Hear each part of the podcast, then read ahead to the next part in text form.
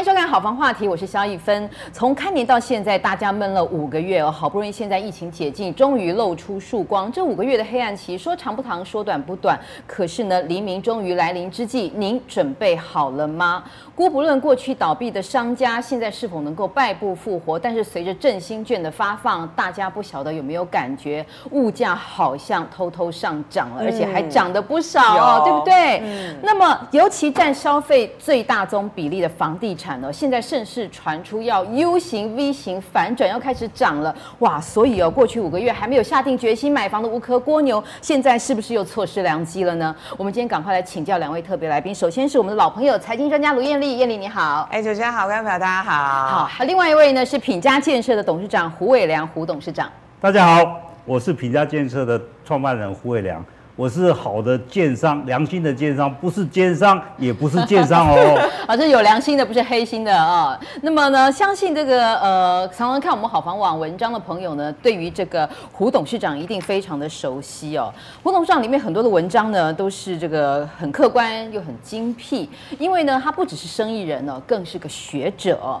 胡董事长呢，有这个三个博士学位，范围包括了这个营建管理、商学还有法学三个博士学位。哇，赚钱之余还能够如此精于学问，真的是不容易。还有不。不勤于笔耕啊，不停的写文章。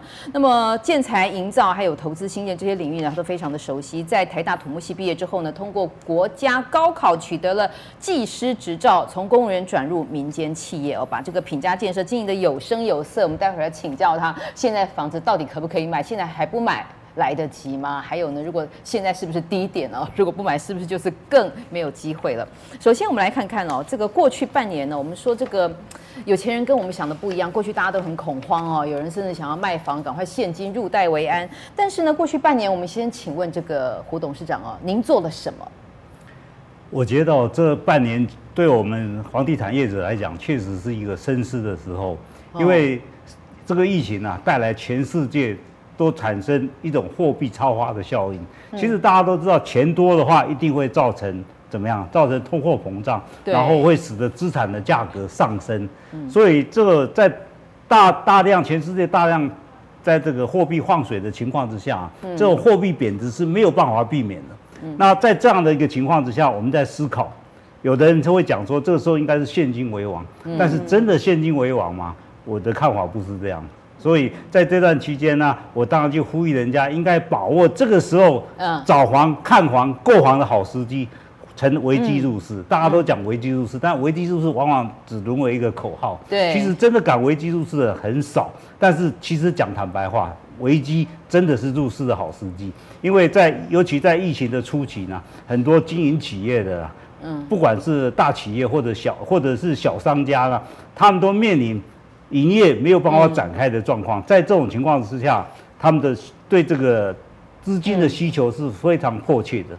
那在资金不入的情况之下，他们其实会遭遇到为了解决困境，他们就会把这个房地产呢。有低价抛售的这种情形会出现。其实胡董，大家这个可能会觉得说，建商你当然看多啊，当然叫大家买啊，要不然你卖的房子怎么卖得出去，对不对？可是我们在商言商来讲哦，我前阵听到一个消息，就说钢筋、建材、什么混凝土、原物料，好像要涨价百分之二十。我一个在卖房的朋友跟我讨论说，房子以后只会越来越贵，因为他到处在看。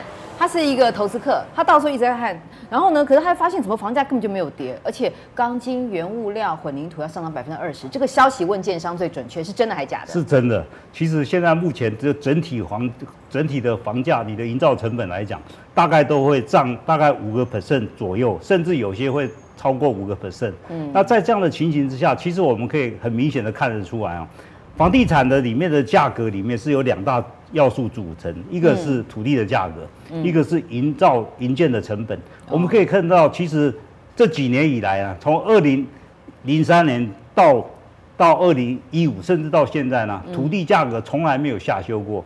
甚至到了二零一五年，房价开始下修呢，土地的价格依然是气力不不已，还是高高在上。嗯，在土地成本啊，其实在一全省的这个地理位置不同，它的。占比也不同，像台台北市呢，嗯，土地的成本可以占到七成八成，嗯、那新北市呢可能会占到五成，那其他的地区像桃园可能会占到三四成，嗯，所以在土地成本不降的情况之下呢，你是希望房价上涨是第一个有很大的困难。嗯，再来我们谈到刚刚主持人谈到，其实最近半年以来呢，这个我们的钢筋混凝土、人工都大幅的上涨。为什么会上涨啊？一方面是因为整体哦，台湾现在因为没有加入东协组织，我们的经贸的数量哦，其实受到很大的影响跟打击。所以在这样的情况之下呢，政府势必要要希望能够把这个。基本上能够把国内经济带起来，所以我们会发现呢，其实这半年以来，国家的公共建设展开的如火如荼。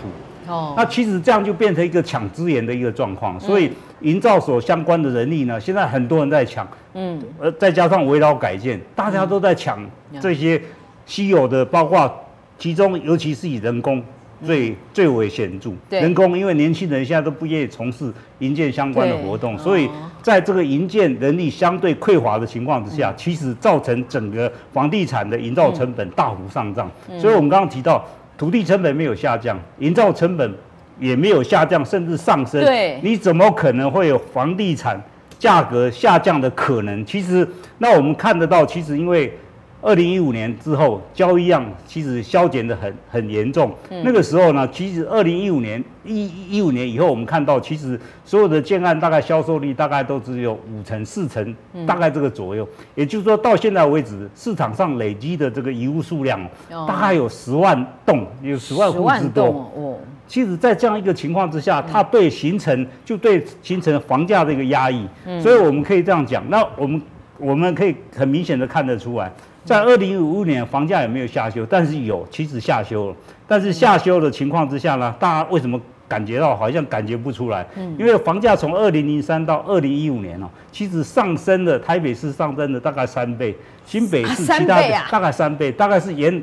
涨两倍，大概是原来的三倍。哦，那我们的房子都没有涨？一百二十万，大概是这样。嗯，精华期大概是涨这样。哦，所以在这种情况下，房价所得比呢，从台北市、新北市大概八左右，七到八哦，涨到十五点多，可以大家可以感觉到。所以你可以想象到，当房价从四十万涨到一百一十二十万的时候。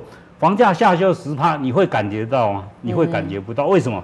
因为房价涨到这个层次哦，已经一般人都买不起房了，所以买不起房，你再降二十三十趴，他也是没有感觉啊。那对买得起房的人来讲，降个十趴对他算什么？他根本不 care。这是为什么房价其实下修，大家没有感觉到。但是我们要从另外角度来看哦，其实房价虽然下修哈。下修下修到一个一个一个一个点之后，我们叫它是甜蜜点也好，辛苦点也也好，到那个阶段。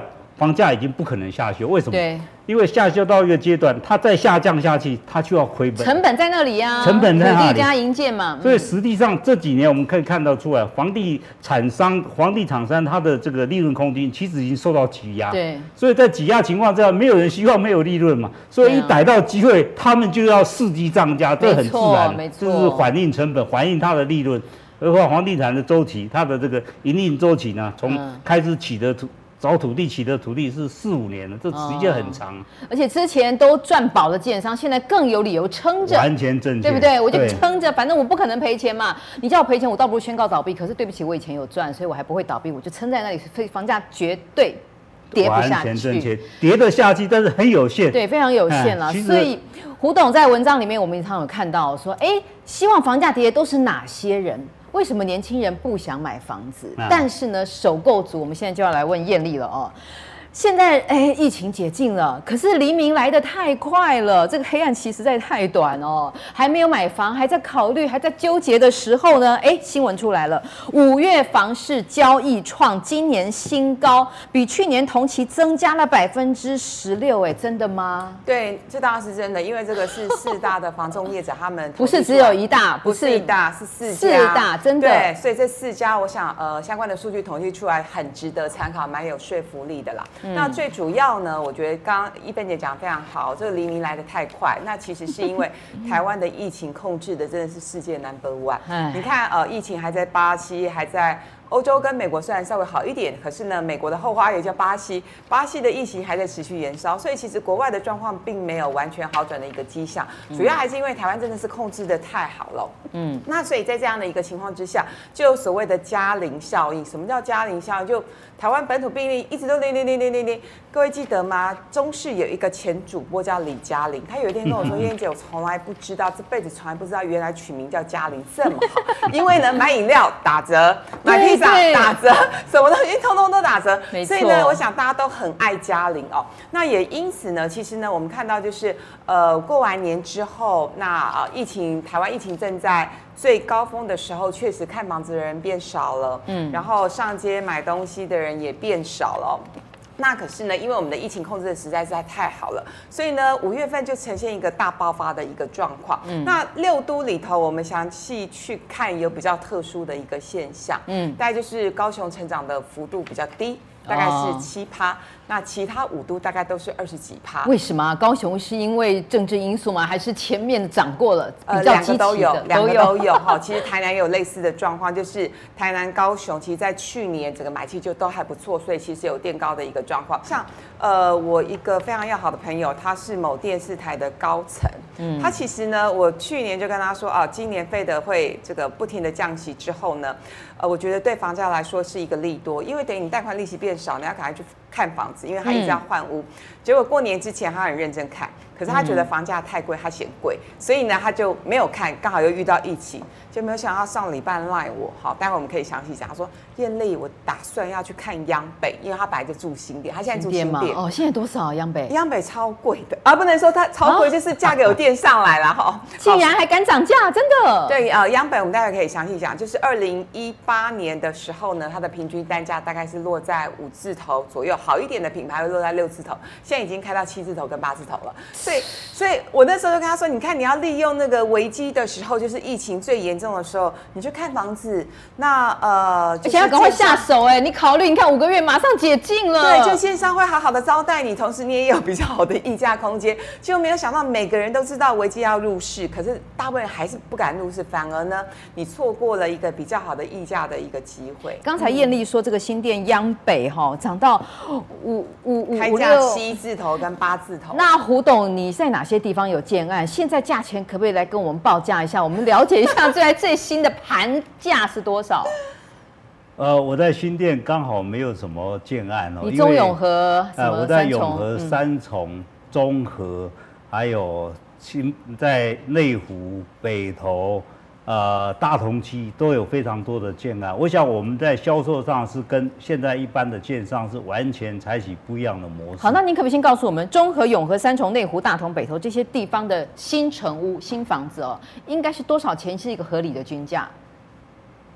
合理的均价哈，如果假设以我们的价格是合理的均价的话，那么我会被所有的其他的券商会被他们打死。参考一下嘛，大概中和现在新城屋大概应该差不多多少啊？超过多少可能就是呃稍微高一点，可能。我我想从因为综合也很大，严格上我们来看哦，综合的新城屋的价格应该是从四十五到。五十二三是合理的，四十五买得到啊？对，可以买得到，五十三买得到。那永和稍微高一点。永和的话会大概是从五十起跳，到这个六十之间，我觉得都是买得到的。那三重呢？那三重的话应该是从。大概现在目前也看区域位置，大概从四十八到六十之间。三重还有四字头啊？啊、呃，有的这个是，而且是好地点。就主要，其实现在大家买房哦，其实选择建商很重要，因为 建商的策略不一样哦，没错，做出来售出来的这个售价也不一样。现在的房地产经营哦，跟以前其实是有很大的不同。你如果用传统，你找传统的建商的话，包括它利润都抓固定的，它的成本结构也是固定的。在这种情况之下哦。你的买的房价就不会低，而且他用传统的销售法，像基本上我们做一个很简单的比较，像我们公司可能也会不会被代销业者出去就会被会会被用附带蒙头啊，因为实际上像我们的案子到现在为止，我们不都不透过这个房都不透过代销业者，我们都是做直销。那其实这就是现在时代哦，就是有这样的一个很大的变化。现在时代哦。包括我们做生意的工具都都已经改变。以前做我其实台湾哦，不管做哪一个行行业哦，我们会发现我们的交易成本都很高。嗯哼。那其实现在国外的趋势就是去中间化。把交易成本降低，嗯、那么就反映在你的最终端产品的售价上面，就会产生很大的幅度的降低。像我们现在都透过直销，透过直销，我的成本多少？大概一个 percent。你说卖卖房直销啊？卖房子我大概很我们都做过直销。请问卖房要如何直销？这就是包高包括你的工具。其实现在销售房子，我们都已经透过这个所谓的 VR，透过这个线上销售，哦就是、已经不需要去搭样品屋。嗯、我们公司到现在为止，嗯、我们的销售房屋从来没有搭一个样品屋，嗯、也不会去做那个，也不会印刷很精美的那些。哦，样品屋成本很高哎，它弄得很漂亮，最后啪，全部这是环保的浪费。对。有时候一个建案的这个样品屋就上亿了。对啊，真的是。它转嫁在你的售价上，其实你去看样品屋的时候，你就要心里盘算，哇，这里面有多少钱是我付的？如果你买的话，哦，所以您是精简成本回馈在消费者身上嘛？对对对。请问一下，您刚才说还有内湖北投哈，内湖北投这两个区其实还蛮算是风光比较优美的地方，一个是老社区，一个新社区，可是它的价钱前阵有炒高，那现在呢有还原到比较合理的价位嘛？其实现在哦，其实现在目前。讲起来，刚刚我们有谈到，其实房价的结构还是受到限制，所以你希望什么房价腰斩，那是不可能。我们刚刚提到，你的土地成本已经这么高了，而且以双北来讲，你的土地成本再低都占了五成以上，怎么可能所谓腰斩套扣零的代金，绝对不可能嘛？那是听那个，那是没有房子的人才希望房价腰斩，都是这样的。但是你房价再降，没有房子的人那些。那些愤青他还是买不起的，因为实际上他现在在看是希望房价跌落到崩盘，现在两三折他才买得起。但是我们知道，其实房价只要下跌三成哦，这个国家就会出问题，就、啊、国家就垮了。火车头嘛。其实也不，现在房地产已经不能叫它火车头，但是因为房地产牵涉到银行。现在银行的大部分资金都跟房地产有关系，整个资金链的体系。对，它是，所以只要银行端它的资金链产生问题的话，其实只要跌三成，国家真的就乱了。要不然谁不希望房价下跌？因为房价下跌是对每个人都好，房价下跌对经商的人也好。对年轻人也买得起房也好，对大家都是好事。所以现在台湾哦，因为出生率已经是在世界是进非莫做。对。所以现在台湾年轻人不结婚，然后也不买房，然后呢，这是高房价，他们认为是高房价带来的后遗症。可是平心而论，台湾房价现在算高吗？呃，其实确实是高。嗯。其实二零零三年到这个二零一五年这段时间哦，是炒过头了。其实我们有一个简单的公式哦，嗯，房地产每年的上涨幅度应该是跟低。跟你的国民生产毛额 GDP 有关，最主要因素 GDP，再加上你的通货膨胀率，就是每年合适的、适当的房价的生长的曲线。就是说，台湾薪水太低了啊，其实这是非常主要的原因。我们希望薪水高。其实，在二零零三这一段时间哦，我们的执政党哦的执政确实有一些措施没有做对，所以使得房价飙涨。那你现在在砍着要房价所得比降低，房价所得比降低是两件事嘛，一个是所得要增高，嗯、一个是房价要下低。嗯、像我们这种良心电商，我很努力要让房价下下跌，嗯、但是跌的有限啊，因为你房价，你你的刚刚讲房子的所得比是两件事，你的这个收入不涨的话，你房价土地又占了五六成，你怎么降嘛？你怎么降都不满足那个赔钱生意没人做，没人做嘛，嗯、必须反映市场。你你对，所以在这种情况之下呢？你要是双管齐下，我们这种良心电商带动建商啊，让房价呢不要再涨，甚至每年适度缓缓的下降，我觉得这就我们尽到作为一个社会公民的一个很好的责任。但是另外一方面，提高民众的所得这一方面呢，其实政府所应该着力的，这是我们做不来的。啊啊、要有钱才能买嘛，对对？对，其实在这方面我们做一些贡献呢。像我举例来讲哦，其实我们公司的员工的所得是非常高的。我们讲起来，我们员工的所得讲出去，所有的人听着都非常羡慕啊。我们公司的员工哦，我们现在我们的平均所得哦，应该现在目前是是一百五起跳以上起跳哦。但是为什么我们可以这样高啊？其实因为我们在所有房地产的所有活动里面，我们都采取创新的行为，所以我们的这个交易成本啊，其实比我们同业低很多。对，以围绕。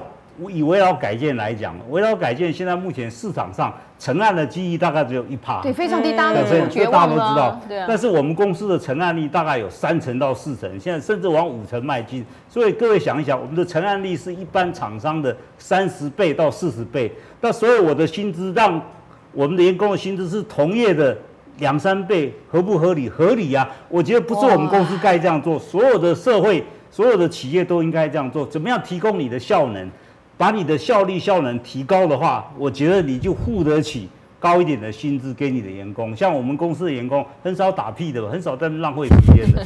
这样的话，你只要效能提高，其实是 OK 的。可是哦，这个建商的观点会觉得说，我的土地营建成本在这里，我房价不可能降，对不对？可是呢？对于这个市场真正的需求来说，是不是也是另外一个考虑来研判未来房价到底是在什么样的位置？比方说，现在呃说投资客少了，对不对？嗯、那都是刚性需求，首购或是换屋。嗯，那你有没有一个统计数字，就是说首购换屋可以支撑起市场现在买卖动能的数字大概有多少？大概。我讲的，对，嗯，没关系，董事长您。大概是这样哈，现在这个我们曾经抓过这个数字哈，嗯，大概在房地产高峰期哦，投资客曾经占到四到五成的这个比例，嗯哼，那其实也就是说，我们估算过，台湾现在首购族，首购族含两类，一个是换屋，首购族，比如刚需族含两类，一个是换首购族，一个是换屋族。首购组、换屋组加起来呢，我认为它的市场的需求量每年大概在二十五万到三十万之间。那比起以前呢？比起以前，以前这个其实首购组加换屋组这个比例一直没有什么变动，数、嗯、量一直是固定的。以前投资客，主要是投资客产生很大的变化。投资客从占四五成跌到现在，大概不会超过一成。嗯，所以您依然这个二十五万可以撑起你们希望就是能够维持成本售价的一个需求吗？其实是可以的，可以，因为其实现在房地产呢在做大洗牌的动作。其实我们现在看到房地产商啊，大概有七八成，其实现在是在冬眠，是没有在动作的。哦，嗯，剩下的厂商也剩下不多了，所以基本上当市场量萎缩一半呢，其实房地产的。的它的它的活动其实也是减一半，也就是我刚刚讲过，有七八成的建商其实是没有在推案的，嗯、所以这样讲起来，这些剩下的量其实是够产业的正常发展，我不认为有问题。今天非常谢谢两位特别来宾，谢胡董事长，谢谢，谢谢主持人，我们下周再会。